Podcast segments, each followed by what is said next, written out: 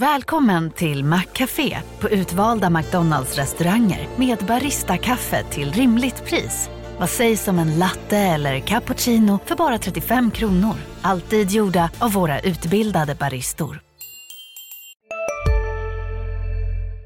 Makrorådet presenteras i samarbete med Lendify.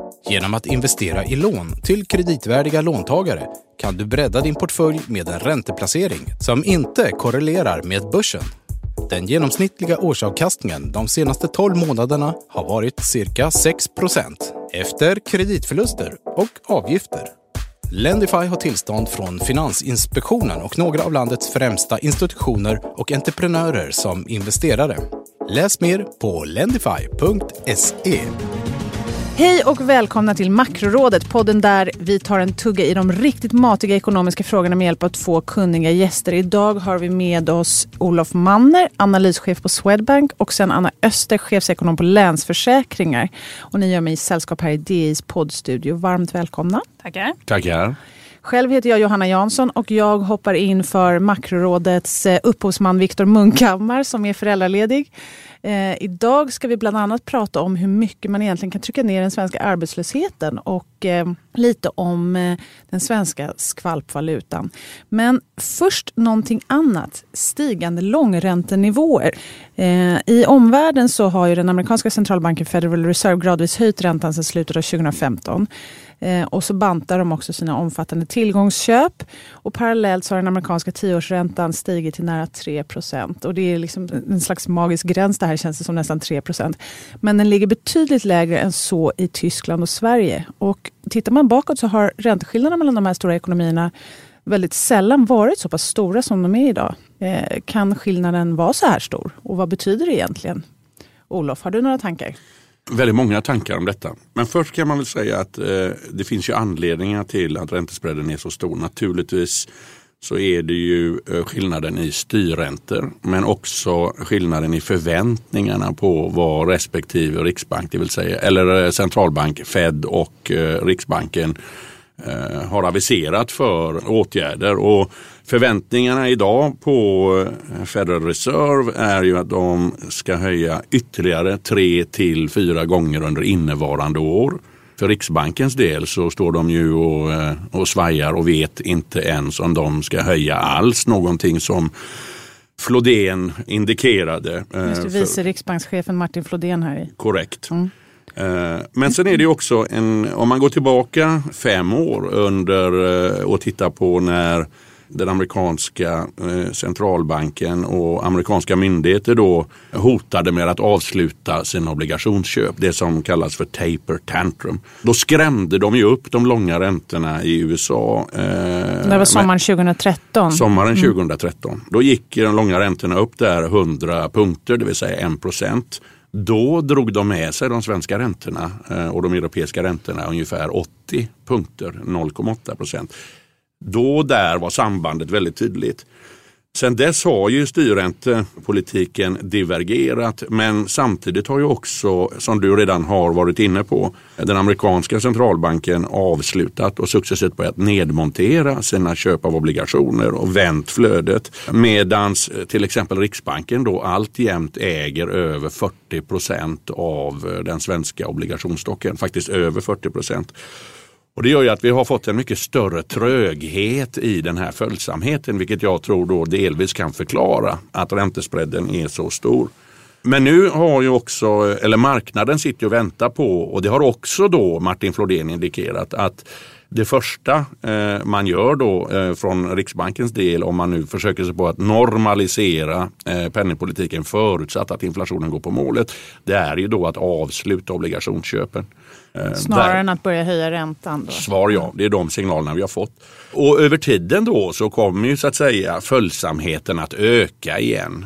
Huruvida Riksbanken höjer eller ej, det kanske vi diskuterar senare i programmet. Men så det finns en mängd förklaringar till att följsamheten inte har varit så stor och därför att spreaden är så stor. Men eh, rimligtvis så borde följsamheten börja komma tillbaka igen. Eh, så länge jag har suttit i marknaden och det är ett tag just nu så har ju alltid den amerikanska räntemarknaden varit lead och den som bestämt riktningen och ofta också så att säga avståndet och hur mycket man, hur mycket man rör sig. Så betyder det då, Anna, hur tänker du? Jag menar, det här, långräntorna kan ju låta abstrakt men det påverkar ju ändå eh, de som vill binda sina bolån och annat. Är det så att man ska räkna med stigande långräntor även i Sverige då? Ja, det ska man ju göra. Även om, som Olof var inne på, vi får väl diskutera lite det här med om det kommer några höjningar eller inte. Men jag tror också att följsamheten kommer att öka. Men samtidigt så finns det Jag tror också dels det här med att eh, under taper tantrum så såg vi den här ganska höga korrelationen då. Att det drogs med liksom, europeiska räntor utifrån vad, vad som hände i USA. Men, och jag tänker också att det är kanske större sannolikhet att det sker när det kommer en chock till marknaden. Att då blir det ju någon typ av ryggmärgsreflex på marknaden bara. Huruvida du och så ha, är det ja. Eh, skulle jag vilja säga också. Precis, men, men nu har vi varit kanske lite mer, ja, nu vad det, det gäller, planerat? Ja, eller, eller nu, nu blir det lite mer förväntningar och lite mer successivt mm. kommer det in och då kanske, det, då kanske liksom korrelationen ser lite annorlunda ut och du har tid att liksom prisa in de här grundskillnaderna som vi redan har pratat om. Och där är det ju både förväntningar på Fed, eh, som du sa 3 till 4 till i år. Då tänker tycker att du är lite hökaktig. Men, eh, det, men oavsett så är det ju en förväntan på fler höjningar i år och fler höjningar nästa år. Eh, och det finns väl en risk på uppsidan där. Medan ju eurozonen fortsatt är i att ja, det är svårt att tänka sig en höjning eh, förrän mitten på nästa år som tidigast. Och de fortsätter köpa och så vidare. Men sen är det ju också det här med eh, skattereformen i USA där det är ju uppenbart att i prognoserna så ökar ju successivt USAs underskott till exempel.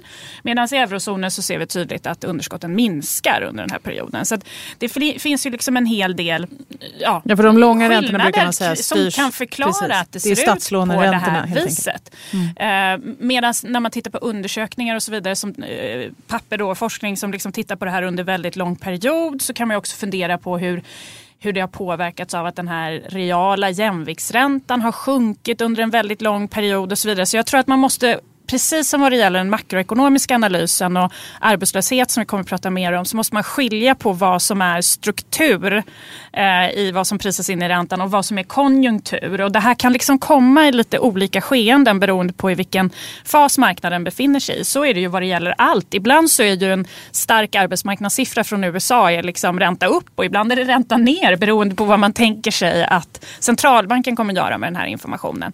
Så att du måste liksom hela tiden bena ut ut. Vad är det som får, driver marknaden just nu? Och där tycker jag ändå att det är fullt rimligt att tänka sig att den här spreaden kommer vara ganska stor och kanske till och med öka under en period. Men att vi på sikt kommer få en större följsamhet som Olof var inne på. Så att hög, det är fortsatt höga långräntor i USA och sen så ligger vi kvar lägre i Sverige och Europa och sen först på lite sikt så kanske vi börjar leta oss upp mot USA-nivåer. Hade du någon? Ja, alltså, det är ju så här, för eh, Anna har naturligtvis rätt. Det nya skattepaketet eh, tror man ju kommer ge ett ökat budgetunderskott och då tar man höjd för större och fler emissioner, obligationer, bla bla bla. Men på en nivå när eh, amerikanska räntor blir tillräckligt höga så kommer det också vara lockande att köpa amerikanska mm. obligationer eh, i ett internationellt perspektiv. Och då kan det ju vara lockande att köpa någonting som gildar 3,5 och sälja någonting som gildar 0,5. Så du säger de svenska då? Till ja, exempel. till exempel svenska. Mm. Och det gör ju så att säga att ju högre räntorna eh, går utav rent marknadsmässiga orsaker oaktat vad man tror om valutor och sånt här så brukar man ju då se ett flöde från lågavkastande in i högavkastande. Så att det finns en mängd krafter som faktiskt över tiden jobbar för eh, att följsamheten kommer att öka. Mm. Att de kommer, den här ränteskillnaden kommer minska. Ja, det blir intressant. Vi, det, vi lär säkert behöva återkomma till det här. Inte minst därför att det här med finanspolitiken i USA kommer säkert prägla räntemarknaden. När det gäller finanspolitik och finansministrar och eh, offentliga pengar så har vi också haft Magdalena Andersson som har presenterat regeringens åtminstone för den här mandatperiodens sista vårbudget. Då. Och eh, mycket i ekonomin har ju gått regeringens väg, men inte målet då som han formulerade i samband med förra valet om att ha lägst arbetslöshet inom EU. Och där har vi faktiskt halkat ner i rankingen sedan den S-ledda regeringen tillträdde. Idag är den svenska den senaste siffran för arbetslösheten är att den var ungefär 6 procent. Det är en, förvisso en nedgång med 3 procentenheter jämfört med när det var som högst i samband med finanskrisen, men högre än vad vi har kanske varit vana vid för betydligt längre sedan. Anna, vad säger du? Går det att få ner arbetslösheten mer i Sverige? Ja, jag skulle säga att den inte är på 6 utan den är nog en bit över 6. Eh, den senaste siffran tror jag var tillfälligt låg. Eh, men det är en annan fråga. Kan vi få ner den? Ja, jag tror att vi kan få ner den lite till i den här starka konjunkturen. Arbetsmarknaden laggar, alltså liksom förbättringen på arbetsmarknaden kommer efter den starka förbättringen på i tillväxten.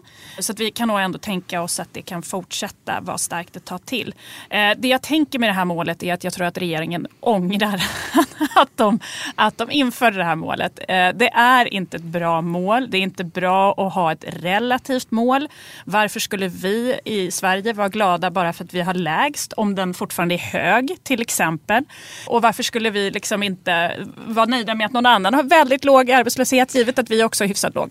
Eh, det viktiga är ju sysselsättningen. Hade de satt ett mål på sysselsättningsgraden så hade de kunnat eh, gå ut stort istället och slå sig för bröstet. Det ser fantastiskt fint ut i Sverige om man tittar på andelen. Precis, för arbetslösheten då räknar man som andel av arbetskraften. De som säger att de vill jobba med sysselsättningen räknar man som andel, andel av befolkningen. Precis. Och vi har ju väl aldrig haft så här hög andel mm. av befolkningen 15 till 74 år. Om vi tittar på den åldersgruppen som är den officiella då att titta på vad det gäller arbetsmarknaden.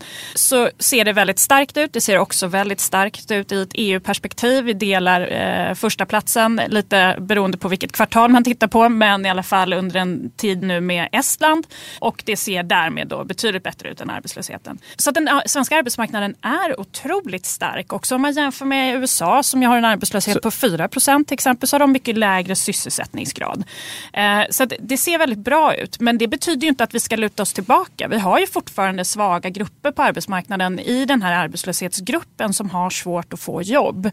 Eh, och vi har nyanlända som kommer in som det kommer ta tid för att de får i arbete.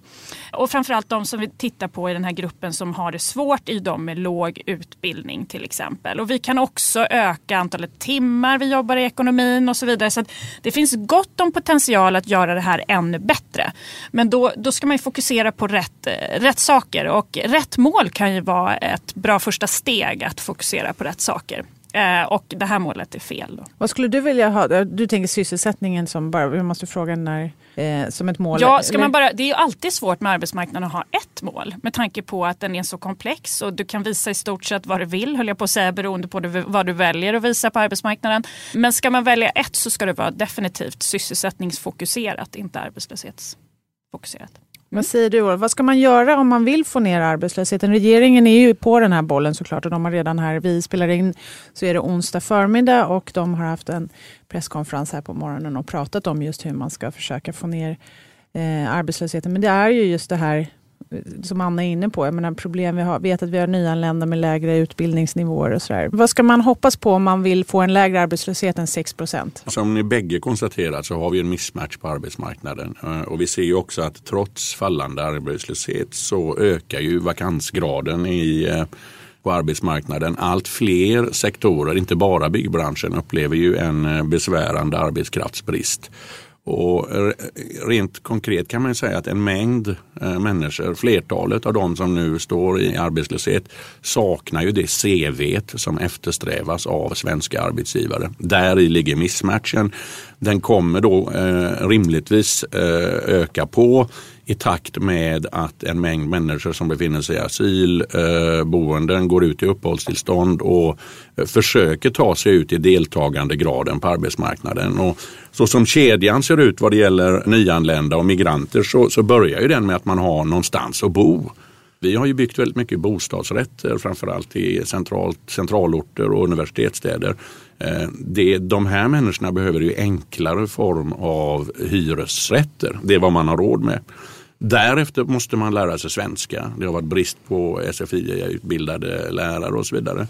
Sen ska man ju då in i någon form av ut eller ombildning så att man får det CV som eftersträvas av de svenska arbetsgivarna. Det här är en ganska lång process eh, och beroende från var migranterna kom, det har du också varit inne på, eh, utbildningsnivån från människor som kom, anländer från Mellanöstern är ofta högre än de människorna som idag kommer från eh, Sub-Sahara, Afrika, Afrikanska hornet och, eh, och så vidare. Så att, det är ju långa ledtider och, och jag tycker ju faktiskt att eh, åtminstone det man har sett hittills i vårpropositionen så saknades det eh, ett långsiktigt tänk och åtgärder för att sätta igång den här kedjan som då börjar vid det enkla boendet. Mm. Eh, och, det, och det sorgliga är ju att om företagen inte får tag i den personal som de behöver så skapar vi ju över tiden ett output-gap i ekonomin. Har du också valt att bli egen? Då är det viktigt att skaffa en bra företagsförsäkring. Hos oss är alla småföretag stora och inga frågor för små. Swedeas företagsförsäkring är anpassad för mindre företag och täcker även sånt som din hemförsäkring inte täcker. Gå in på swedea.se företag och jämför själv. Hej, Synoptik här. Hos oss får du hjälp med att ta hand om din ögonhälsa. Med vår synundersökning kan vi upptäcka både synförändringar och tecken på vanliga ögonsjukdomar. Boka tid på synoptik.se. Säga, vi kommer inte få i den högsta växeln i ekonomin. Och det är ju trist, det får man ju säga. Mm.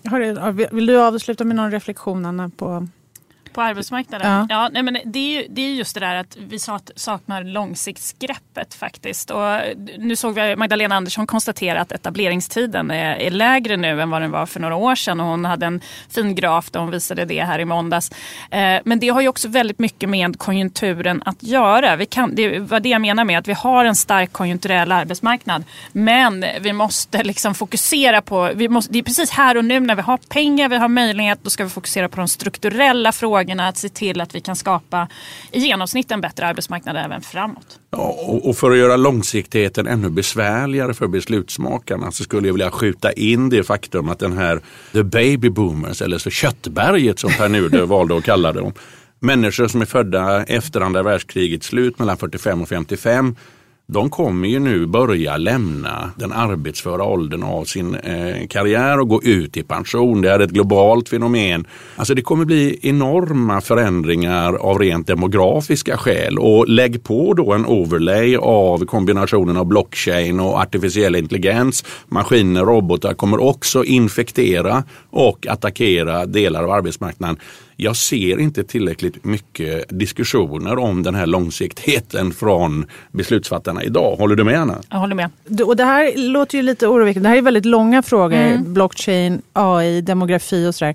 Eh, men redan nu då, ni säger att vi har en stark konjunktur nu, men vi kommer ju såklart få en nedgång i konjunkturen. Och Anna, du har ju med dig en spaning som handlar lite om hur man kan stabiliseringspolitiskt, hur vi, vad gör vi nästa gång ja. när konjunkturen Nej, vänder ner, när vi, inte har gjort, när vi inte har rustat huset tillräckligt Nej, den här gången. Precis, och det där är ju väldigt svårt. Det finns ju många olika diskussioner kring det där här och nu. Både utifrån ett finanspolitiskt perspektiv faktiskt, där vi ju har ett finanspolitiskt ramverk som säger hur mycket vi ska spara över en konjunkturcykel. Och vi har ju ett nytt sådant system som ska börja gälla i och för sig från och med nästa år. Men vi har en finansminister som väldigt nöjt använder sig av det redan nu eftersom överskottsmålet är lite lägre då.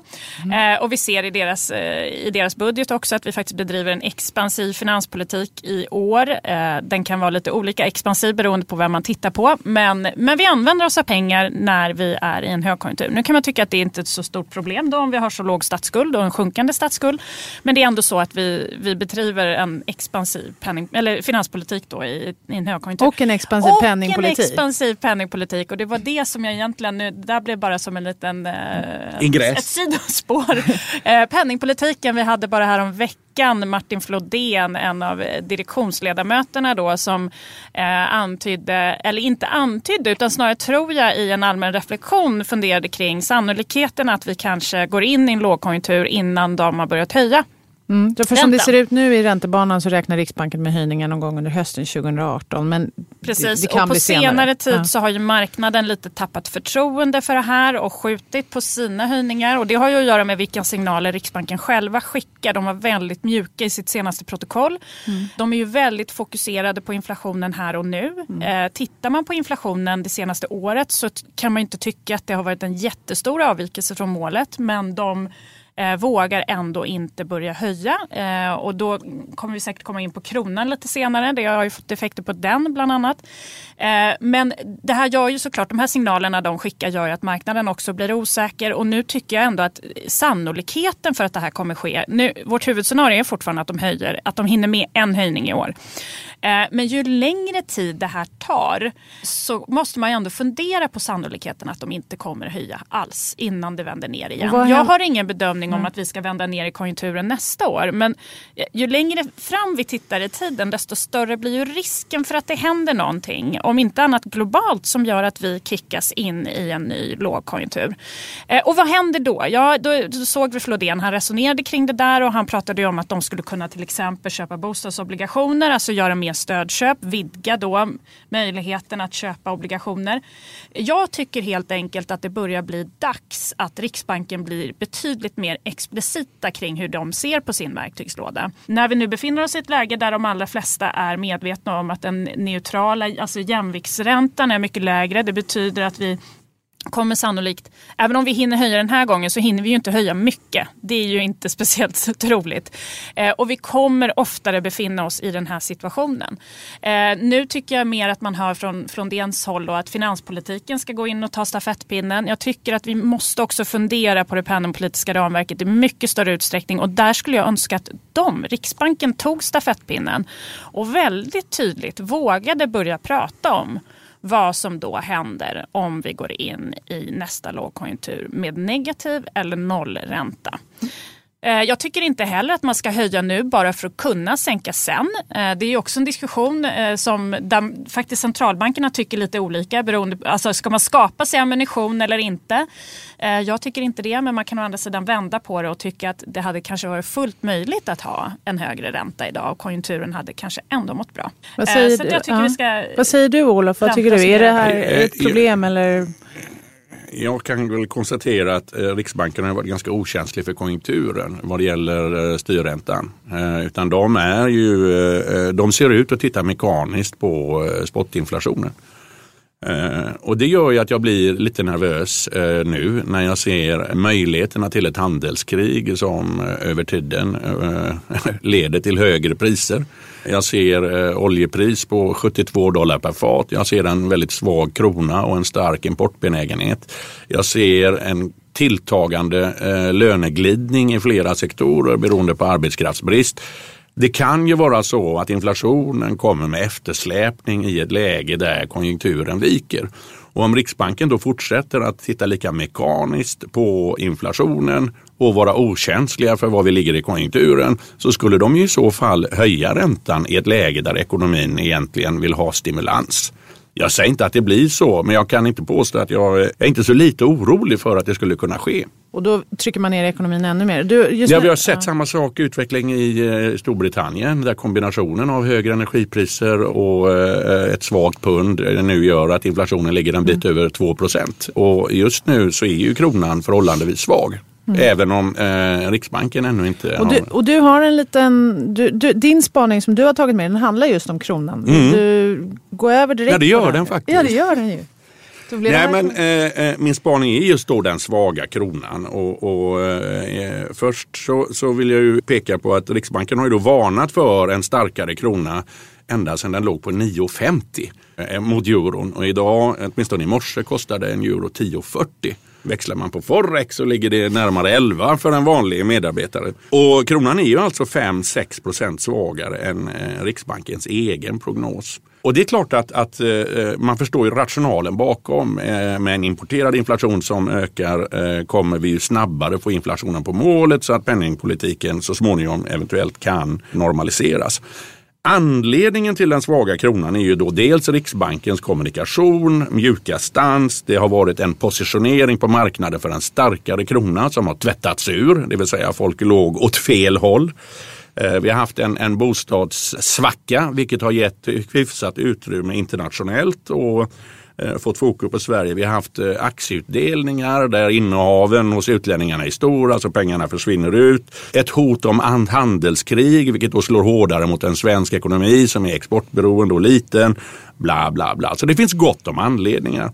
Men jag tycker samtidigt att det finns också en, en hel del effekter av den svaga kronan som just nu ingen bryr sig om. För det första, och det är ett gammalt fenomen, det är omvandlingstrycket då på den konkurrensutsatta sektorn det avtar ju. Vissa ex, eh, väldigt exportberoende sektorer Eh, får ju inte ett omvandlingstryck på sig om kronan alltid eh, ska gå svag och vi har ju egentligen devalverat i Sverige sedan i mitten på 70-talet. Och det här är så att säga eh, alltid ett, ett, ett problem. Men sen har vi ju en hel del företag som faktiskt sysslar med import eller köper sina insatsvaror i euro eller dollar vad det kan vara. Och i en allt mer digitaliserad, pristransparent värld så är det mycket svårare att höja priserna. En globaliserad värld där så att säga varor eh, flyter fritt. Och det gör ju att deras verksamhet det går ju rätt dåligt. Vem tänker på dem? Och de eh, är ju också företag som anställer människor. Är de osäkra om framtiden? Ja, då investerar väl inte de. Köpkraften minskar ju eh, allt annat lika med en svagare krona. Det gör ju att efterfrågan också så småningom kanske minskar eh, i och med att vi har en hög importbenägenhet. Eh, och de här frågorna, vem tänker på dem? För Riksbanken tänker ju på inflationen. De har ju sitt prisstabilitetsmål och är okänsliga för det som är vid sidan. Jag har inte hört några politiker som har oroat sig för näringslivseffekter beroende på den svaga kronan. Så jag tror de känner sig lite utlämnade och jag förstår dem faktiskt. Men eh, det, den här frågan tog ju Cecilia Skingsley, var med på intervju här i DI och hon tog upp det här och sa att ja, men det här med omvandlingstrycket det, är är faktiskt inte våran vårt primära syfte. Och dessutom så gynnar ju vi då liksom ekonomin med en låg ränta därför att man, man förbättrar arbetsmarknaden. Anna, vad säger du? Har, har de också, fel? Eller? Nej, jag förstår att omvandlingstrycket inte är deras primära syfte men valutan borde inte vara deras primära syfte överhuvudtaget. Och de har fokuserat väldigt mycket på valutan. Att de vill skapa inflationstryck via valutan. Eh, och då får man nog till viss del också ta ansvaret för de eventuella negativa effekterna. Kanske inte ansvaret som man kan göra någonting åt det direkt. Men däremot så kan man nog inte bara vifta bort diskussionen tycker jag. Eh, jag tycker att det är orimligt att de har fokuserat så mycket på kronan överhuvudtaget. Det skapar bara tillfälligt inflationstryck. Eh, så det, det är ju liksom i grund och botten eh, ett val de ändå har gjort eh, som jag tycker är felaktigt. Då. Ja, jag håller med. Det är, så att säga, det är lätt att säga att det inte är vårt ansvar. Men om ingen annan tar ansvaret, ja då lär inte frågan lösa sig. Jag skulle ändå vilja säga att den svaga kronan har ju väldigt... Jag menar, du radade upp en massa olika anledningar och jag tror att de spelar alla en roll. Men jag tror att Riksbankens penningpolitik med minusräntan och deras väldiga försiktiga inställning när inflationen trots allt är ganska hög. Eh, den är ju absolut central i varför kronan är så här svag. Det här är så intressanta diskussioner. Jag skulle vilja fråga en massa saker med. Men tiden börjar rinna mot sitt slut och jag vill hinna med vår sista punkt här i makrorådet som är veckans viktigaste. Där ni har, eh, tar upp någonting som vi ska hålla ögonen särskilt på den kommande veckan. Eh, Olof, vad kommer du inte missa helt enkelt? Ja, det, det, finns ju två ganska självklara saker. Jag väljer en av dem. Då. Det blir naturligtvis Riksbankens penningpolitiska möte. Eh, inte för att jag förväntar mig någon sorts aktivitet. Men som vanligt vill man ju då det jag kommer leta efter är ju så att säga eh, deras diskussion om just den svaga kronan och som nu då ligger en, en, så är väldigt mycket svagare än deras egen prognos. Och om det här eventuellt då kan få dem att liksom tala i andra tongångar. Det ser jag verkligen. Att, att inte sänka räntebanan kanske? Eller att, ja, alltså if, eh, hur de tar till sig den här svaga kronan nu och eh, vad det eventuellt kan få för omformuleringar i alla de möjliga spår som de kan eh, gå in på. Mm. Det, det ser jag fram emot. Mm. Anna, vad kommer du hålla ögonen på nästa vecka? Jo, det är ju samma såklart. Men sen när vi har tuggat i oss Riksbanksbeskedet på morgonen, där det är torsdag nästa vecka va? Och sen blir det ju ECB på eftermiddagen. Den 26 april. Eh, och det mm. är ju inga nya prognoser från ECB tror jag den där gången. Så att det är inte superspännande då. Men ändå intressant att höra såklart Draghi på presskonferensen som vanligt eh, fundera kring eh, utsikterna. Eh, de har ju sitt stödköpsprogram som löper till och med eh, september. Det lär inte komma några nyheter kring det nu. Men olika typer av formuleringar kommer ju granskas i detalj såklart kring hur kommer de att avsluta eller kommer de förlänga programmet då längre fram. Och hur ser de på omvärldsutvecklingen eller utvecklingen i eurozonen där ju faktiskt indikatorer har eh, dippat ner lite på senare tid. Ingen dramatik men hur ser de på det läget? Det blir intressant Och sambandet mellan ECB och Riksbanken Anna? Ja exakt precis för ECB kommer ju efter då med tanke på Riksbankens väldiga fokus på kronan. Men nu tror vi ju inte att det blir så mycket action kanske då nästa Nej. torsdag. Men tyvärr. Får, ändå. Tyvärr, vi får se. Torsdagen 26 april då räntebesked från både Riksbanken och ECB. Eh, och med det så säger jag tack så mycket till eh, er gäster och eh, tack till alla lyssnare. Tack, tack. Makrorådet från Dagens Industri. Podden klipps av Umami Produktion. Ansvarig utgivare Lotta Edling. Makrorådet presenteras i samarbete med Lendify. Genom att investera i lån till kreditvärdiga låntagare kan du bredda din portfölj med en ränteplacering som inte korrelerar med börsen. Den genomsnittliga årsavkastningen de senaste 12 månaderna har varit cirka 6% efter kreditförluster och avgifter. Lendify har tillstånd från Finansinspektionen och några av landets främsta institutioner och entreprenörer som investerare. Läs mer på lendify.se.